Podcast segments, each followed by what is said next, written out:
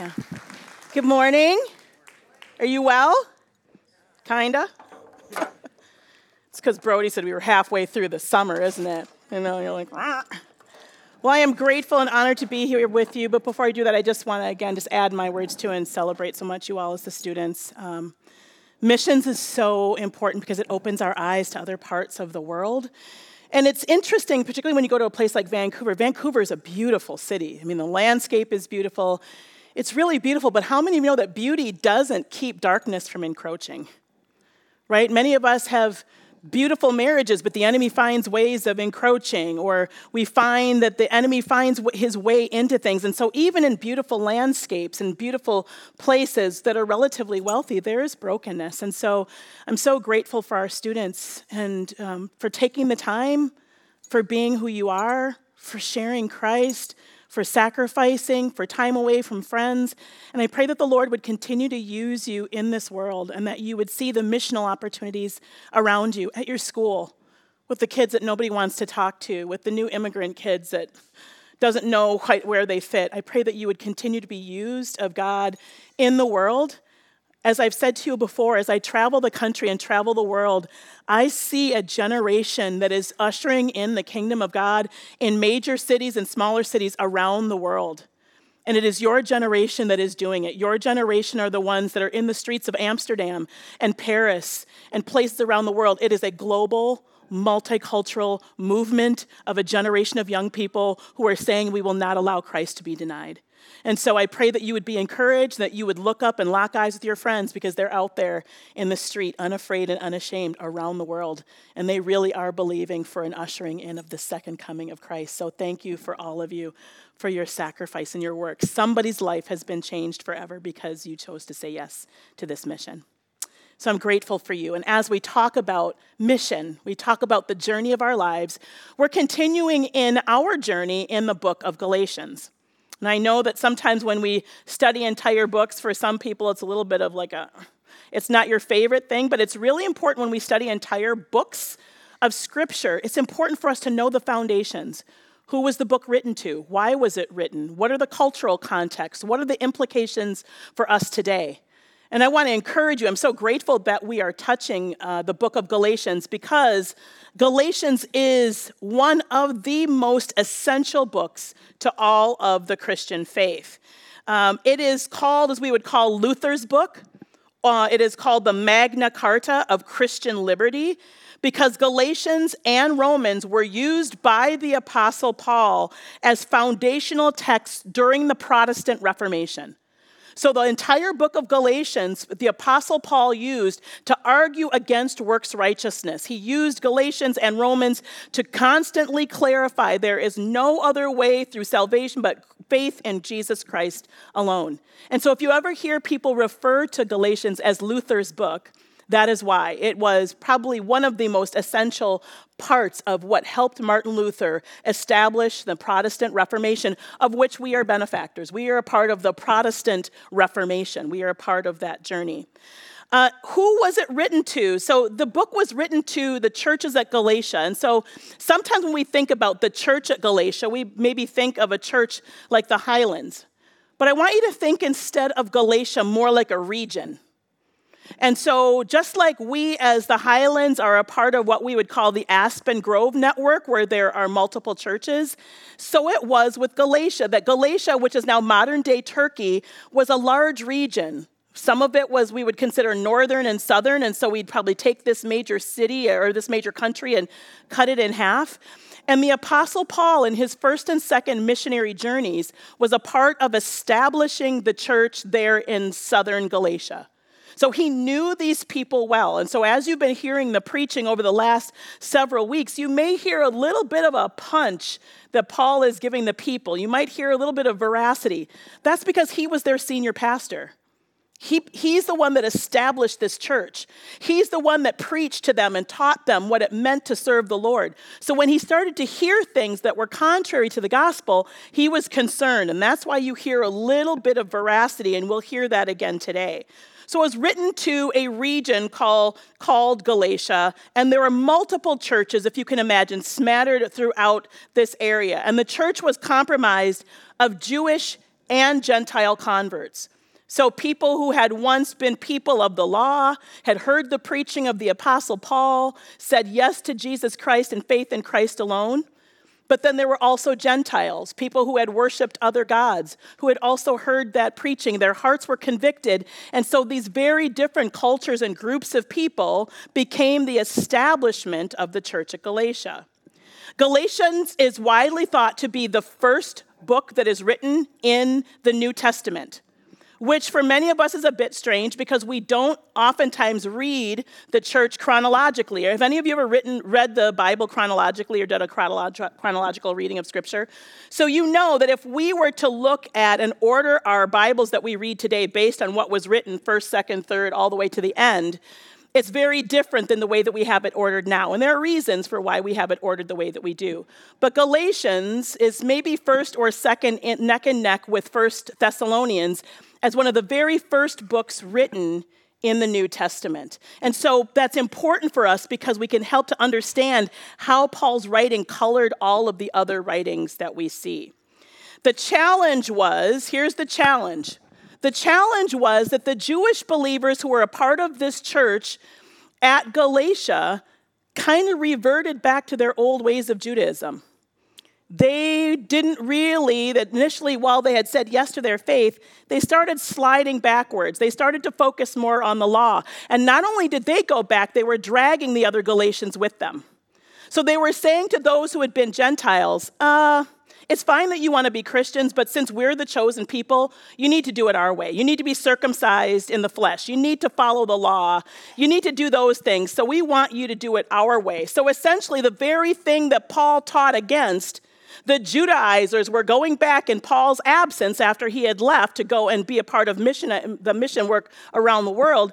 They, out of sight, out of mind, started to drag in division and messiness. Now, all of us in this place have probably been in a few churches, and so we know the problems that come when a small sector group of people start to drag people away through gossip or through other things. And that was part of one of the ways that they started to destroy the Galatian church is They started to speak really negatively about Paul. Some of them would say, well, Paul used to be a zealous Jew, but then he gave up. And then they would say to uh, those who were Gentiles, he used to persecute you. We can't trust him. And so they would use gossip and they would use their own history and they would use their own self righteousness, having been God's chosen people, to create discord in the church. Well, Paul heard about it. And how many know when Paul hears about something, he writes a letter? And so this is what we see is he is addressing these legalistic Jews. Now all the Jews didn't do this, but there were legalistic Jews who insisted that Christians keep the Mosaic law and be circumcised as a requirement of salvation. So you can read about this and how this all happened. If you look at the book of Acts, chapter 15, it will give you a broader sense of that. If there's a foundational scripture, if you were to say to me, okay, Pastor Laurel, give me one scripture that would really help me to get the thrust of the book of Galatians, it would be perhaps Galatians 2:16, although there are many great ones. And this is what Paul argued. This is what Martin Luther argued. This is what we need to argue. Know that a man is not justified by observing the law, but by faith in Jesus Christ. So we too have put our faith in Christ Jesus that we may be justified by faith in Christ and not by observing the law. Because by observing the law, no one will be justified. Do you see how Paul says we?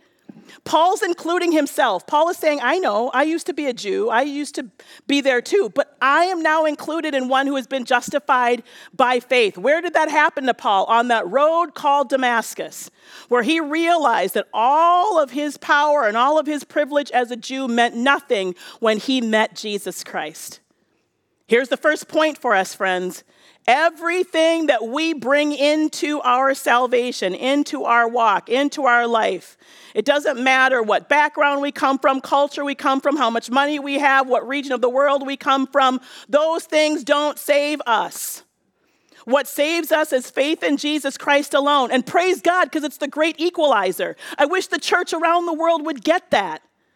Because we're so divided on denominationalism and everything else and how we vote. And here's the thing Satan uses it as a distraction, it keeps us from sharing the gospel, keeps us from loving each other well keeps us from praying as we ought to. Satan loves to bring distraction and division because if we can get our eyes focused on ourselves, we won't look up and see what's happening in the rest of the world. And how many know we need to look up more than ever and see what's happening in the rest of the world? Kids are desperate. Young people are hurting. Economies are difficult, all those things. And here's the beauty because of Jesus, he said, Hey, if your identity is in me, you don't need to be afraid. But because you have the good news, go tell somebody else. They don't have to be afraid. If you truly know who you are in me, the way that you live ought to make a difference. You ought to live in such a way that you want to tell the world that there is room at the table. So, in the portion of scripture that we come to today, Galatians chapter 4, verses 12 through 20, we're continuing to see Paul talking to them about their identity in Christ and what it means to truly be a benefactor of this relationship with Jesus. The first 11 verses, Paul talks about what it means to be an heir, a benefactor. He uses language like when you were a child or when you were an heir, an heir may have benefit, benefit to all of the kingdom, but because they are too young, too infantile, they can't lead, they can't receive all of the benefits of being an heir. He uses that as a way for us to also understand our spiritual place. He said, You have all of the benefits of the kingdom of God, but you're spiritually immature because you're spiritually immature, I, God can't give you everything you need until you grow up in the things of God. And so he's coming hard at the church of Galatians because he wants them to remember what he preached, why he preached it, and why it matters. The same thing as I'm giving to you today. God has given us the entire kingdom. We need to know how blessed we are. We have our salvation. We have the great cloud of witnesses. We have the Holy Spirit who fills us. We have the full armor of God. We have the church. We have fellowship. We have prayer. We are a blessed people, and we have been equipped with the power of God, the presence of God, the knowledge of God, the mind of God to love like God and to transform the world as He would. So I want you to look up and I want you to think of yourselves differently because sometimes the way that we think of ourselves, which is small and insignificant, really robs you of your identity in Christ and therefore what you can do for Christ and his kingdom. So let's look at these next 12 verses and let's look at how Paul continues in this treatise to talk to the people at the church of Galatia. Here we go. He said, I plead with you, brothers and sisters, become like me, for I became like you. You did me no wrong. As you know, it was because of an illness that I first preached the gospel to you. And even though my illness was a trial to you, you did not treat me with contempt or scorn. Instead, you welcomed me as if I were an angel of God, as if I were Christ Jesus himself. Where then is your blessing of me now? I can testify that if you could have done so, you would have torn out your own eyes and given them to me. Have I now become your enemy by telling you the truth? Those people are zealous to win you over, but for no good. What, that, what they want is to alienate you from us so that they may have zeal, you may have zeal for them.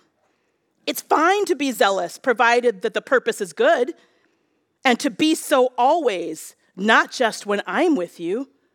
My dear children, for whom I am again in the pains of childbirth until Christ is formed in you, how I wish I could be with you now and change my tone because I am perplexed about you. So here we can see a little bit and hear a little bit about Paul's frustration. He's frustrated with them and he's going back and he's reminding them of the relationship the foundation of their relationship that they once had. See the words that I plead with you, brothers and sisters become like me, for I became like you. What is Paul saying there? Paul is saying, I want you to become like me. Follow me as I follow Christ, because I became like you. I became a servant. I lived among you. I walked among you. I, I became a, a, resident of Galatia. I learned the customs. I learned your food. I learned to be like you so that I could serve you, so that I could preach to you in a way that you would understand. As pastors, it's really helpful when we understand the context of the people that we serve. I live in the shadow of the state capitol. I live in the city, in the heart of the Twin Cities. Delano is not St. Paul. Very different worlds. But I love Delano. I love you guys. I love the beauty of the farmland. I love the quiet. I can feel my blood pressure going down when I leave the city limits. Once I get past 394, I'm like, whew, I'm almost with my people. I love the kindness. I love the family feel of this region. I love this church. But it's important that when I preach and I'm ministering, I'm spending time with you so that as I'm articulating the gospel, I have some sense of who you are. It's important to know who people are. I've gotten to know your kids. I've gotten to know Brody and Aaron, and this is family for me. Not because we live in the same region, but because we serve the same God. We have the same Savior. That makes us family. And that means I need to honor you like family. That means we need to walk together. That means you should also have some sense of who I am so that when I'm preaching the gospel, you know that there's a gospel passion for me that is not being misused. You ought to be able to know and see in my life and how I live my life that I take seriously the gospel because the pulpit is nothing to be played with. And Christ's name and his glory is what matters most. And so Paul is saying, Become like me as I became like you. Don't worry, don't fear. Students, you learned this. When you went to Vancouver, you walked amongst the people to say, Well, what is this like? This is really different. There are similarities and there are differences, but what brings us together is Christ. Paul says that when he was ill, he first preached to them. Now, we don't know what Paul's illness was. We do know from other scriptures, right, that we've seen Paul address that he had a thorn in his flesh, that he prayed three times for that thorn to be removed. We're not sure if that thorn was something physical in terms of pain. We don't know, perhaps. Some um, people speculate that it was malaria because there were parts of Galatia that were very swampy, very full of mosquitoes. They didn't have the same kind of things as we had, and so it could be malaria. Or he could have had an illness or an infection in his eyes, which is why he says, If you could have pulled out your own eyes and given them to me, you would have. Regardless of what the illness was, Paul is saying, In my first missionary journey to you, I was really sick when I came to you, and I know it was a burden. I know it was tough. I know I probably asked a lot of you. I know that it was exhausting, but even so, you guys really loved me.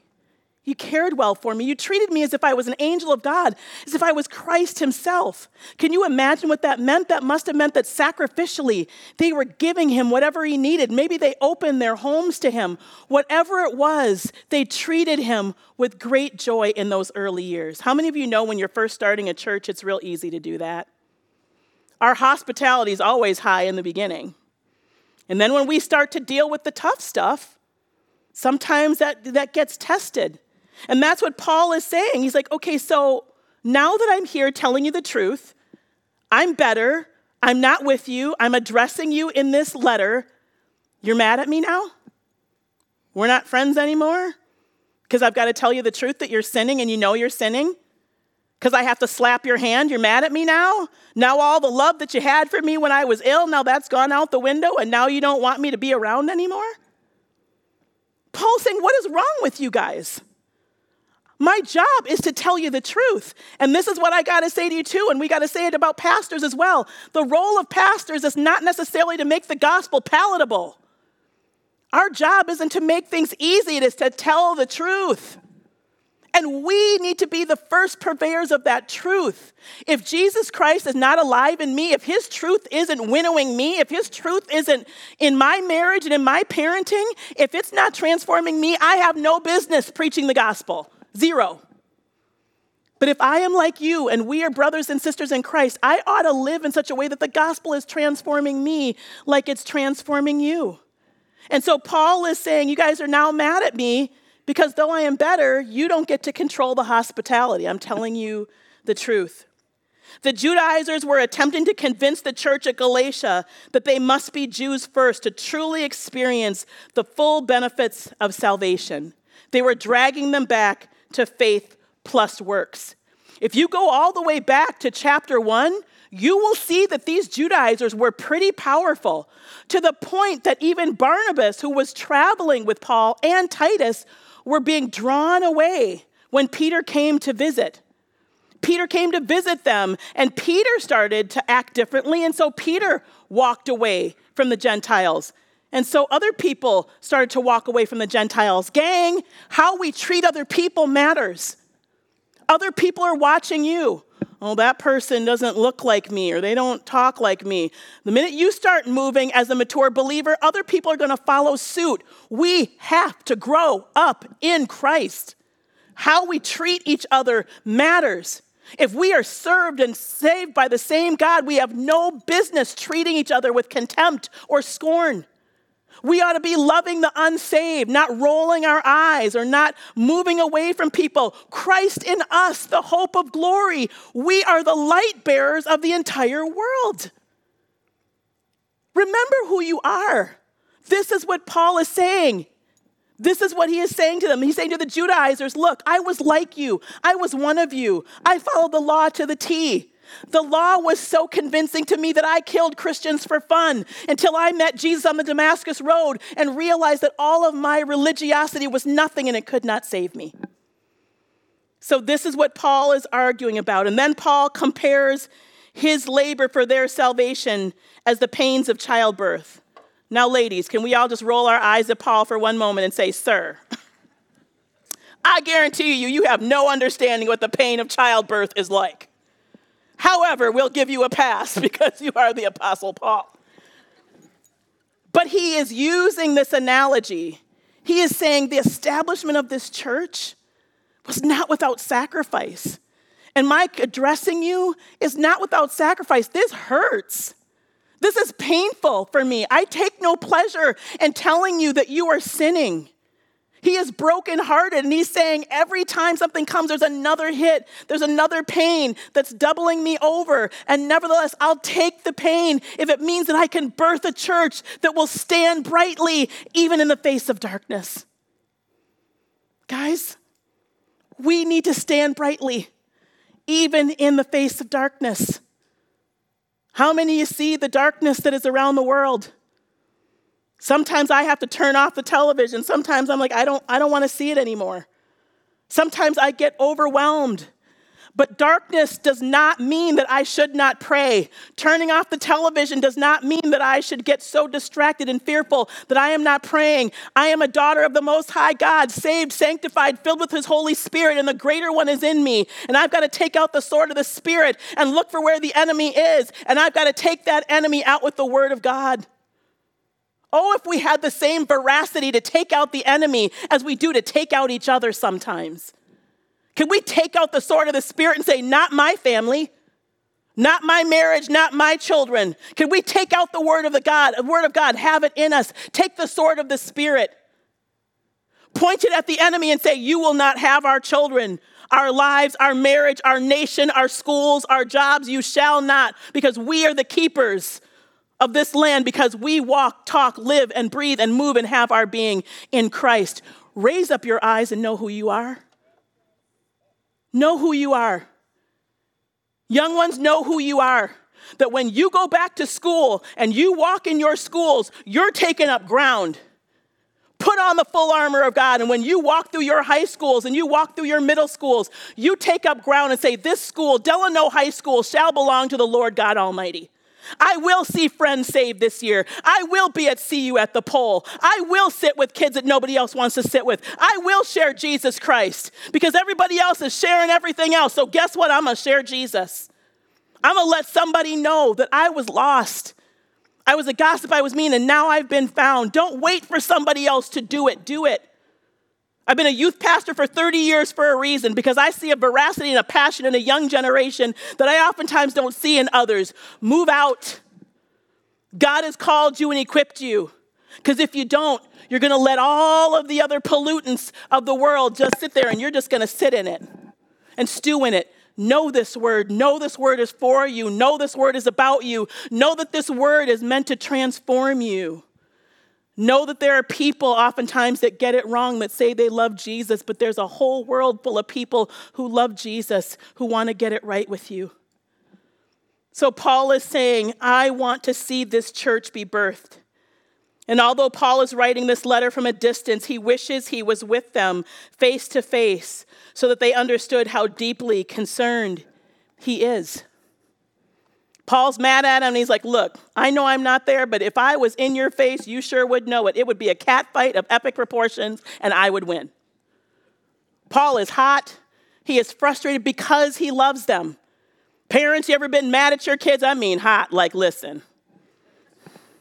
I'm so glad I'm saved. Because if I wasn't, we would have a whole other situation. And why are we angry? Why do we get angry? Why do we get disappointed? Why do have you ever said because you know better? When you've taught your kids something and they do something that is completely defiant, you're like, you know better. How many times have I had to tell you and you still defy me? That is how Paul is feeling to the church, even more so. I have told you, I have taught you, I have said to you, faith in Christ alone, and you defy me. You wait till I'm out of sight and you lie. You lie about me. You cower. You go back to old ways that have no power when all of the power is in Jesus Christ. Am I talking to anybody in this place? He is saying to us, rise and shine because the power of God is upon us. So, what's the big idea here? What do I want you to get from these few verses? First, I want us to know that we need to be influenced by Jesus and his followers. Don't be led astray by the world. How do we make sure that we're not led astray by the world? Read the word, pray for discernment. You know what discern? Discernment is a spiritual gift that helps you to know when something's not quite right. Pray and ask God for discernment. Ask God to give you revelation knowledge about a situation, a circumstance, a place. Know that there are churches just like this where the enemy will actually set people in place, like the Judaizers were set in place to try to bring problematic issues. Do not fear. Know what God is calling you to. Be influenced by Jesus, not by this world. Right? Romans 12. I beg you, I beseech you, therefore, brothers and sisters, by the mercies of God that you would submit yourselves unto God, your bodies unto God, right? That is living sacrifices, living, breathing, daily sacrificing, which is our reasonable worship. And do not be conformed to the images of this world, of which there are many, but be transformed by the, huh? The renewing of your mind. Renew your mind. How do you renew your mind? In the Word. Read the word, study to show yourself approved, a workman that needeth not be ashamed, rightly dividing the word of truth. Through prayer, through confession of sin, you keep yourself focused so that you can be formed by the word of God. Wash yourself with the water of the word. Get around like minded folks, like minded saints. It's why we went to Vancouver. It's why we served. It's why, as Brody said, everybody drew closer because you were like minded with the sake of service. Okay? Be influenced by Jesus. Don't be led astray by this world. Number two, when we rely on Jesus, we are shaped by Jesus. Oh man, guys, how many times I didn't rely on Jesus in my walk? How many times I relied on my family name, my intellect, my degree, how much I made. I relied on those things thinking those things made a difference, and they made no difference. In fact, I felt like I was probably more in bondage than I was before. Rely on Jesus so that you can be shaped by Jesus. How do you rely on Jesus? You step into and guard your intimate time with Jesus, whether it's early in the morning or late in the evening. Guard your heart and spend time with Jesus. You don't have to be a master at prayer. Just tell Jesus what's on your heart. Open the Word of God. Get a good devotional. Spend time with Him. Talk to people about Jesus. Faith is being sure that what God is able to form in us is vastly, infinitely, eternally better than what we can form in ourselves. Somebody once told me if you're not being formed in the image of God, you're being formed into the image of someone else. I don't know about you, I don't want to be formed in the image of the enemy. I don't want to just be formed in the image of some girl who lives in St. Paul. I want to look like Jesus. I want to be the exact replica of my Savior. I want to have his mind, his thoughts, his heart, his tenacity, his willingness to live and die that somebody else might know Jesus. I don't have the strength in myself to do it, guys. I don't, but he does. Finally, I'll leave you with this. John Piper says this God is not glorified by the self wrought, moral, aesthetic, or technical achievements of human life. He's glorified when we turn from ourselves and trust Him like little children to enable us to do His bidding. That's what Paul was asking. As John Piper is saying, maybe that's what I'm asking. It's okay not to know everything, guys. It's okay not to be some master of scripture. It's okay to still have stuff that you're working through, but don't give up. Don't give up.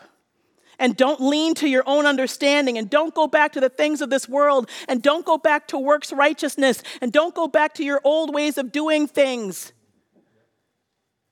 Jesus said in John 15, Apart from me, you can do nothing. So let's recognize that we've been saved not because of anything we've done, that He did it all. He didn't leave us alone. He empowered us with the Holy Spirit. And because of that, we need to put one foot in front of the other, trusting Him.